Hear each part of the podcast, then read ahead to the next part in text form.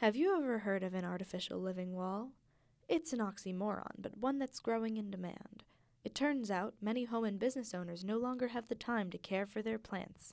So, they've sought a solution in plastics. They wanted a small hedge, they wanted it stained uh, this color, Dutch blue. So we create a, a cut list. That's Gary Wade, a former commercial photographer turned owner of the small business Brooklyn West. His company makes artificial boxwood hedges for residential and commercial spaces around the country. So these are all going around. Um, uh, it's a, a balcony and a penthouse development out in Long Island somewhere. It all began in Wade's garage.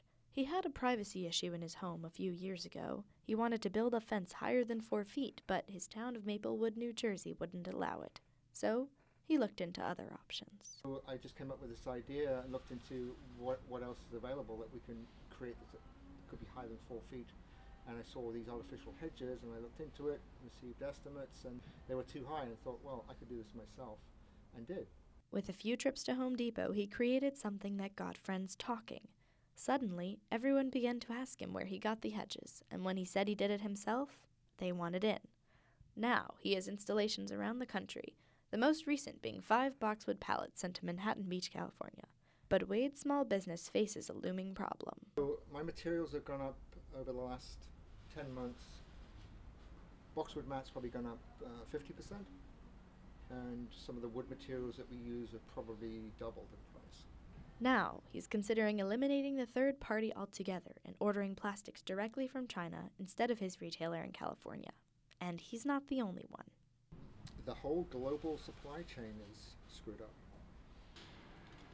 Beyond the supply chain issues, the pandemic is threatening the place his business has called home the last couple years. Specific space, Spark Workshops, potentially is going to close down at the end of the year.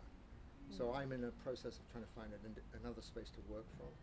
But besides the onslaught of pandemic headaches, Wade feels comfortable with his business. It's profitable and unique, he says. For once, clients don't have to worry about dying plants because these artificial boxwoods may even outlive their owners. They're made out of plastic.